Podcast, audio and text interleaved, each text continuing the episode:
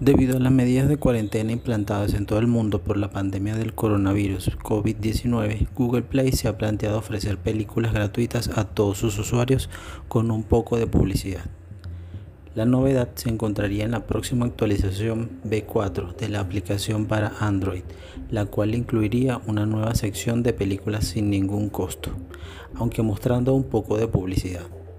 Google Play se encuentra centrado en el servicio de compras de películas y series, sin meterse de lleno en el mercado de streaming. Sin embargo, esto podría cambiar.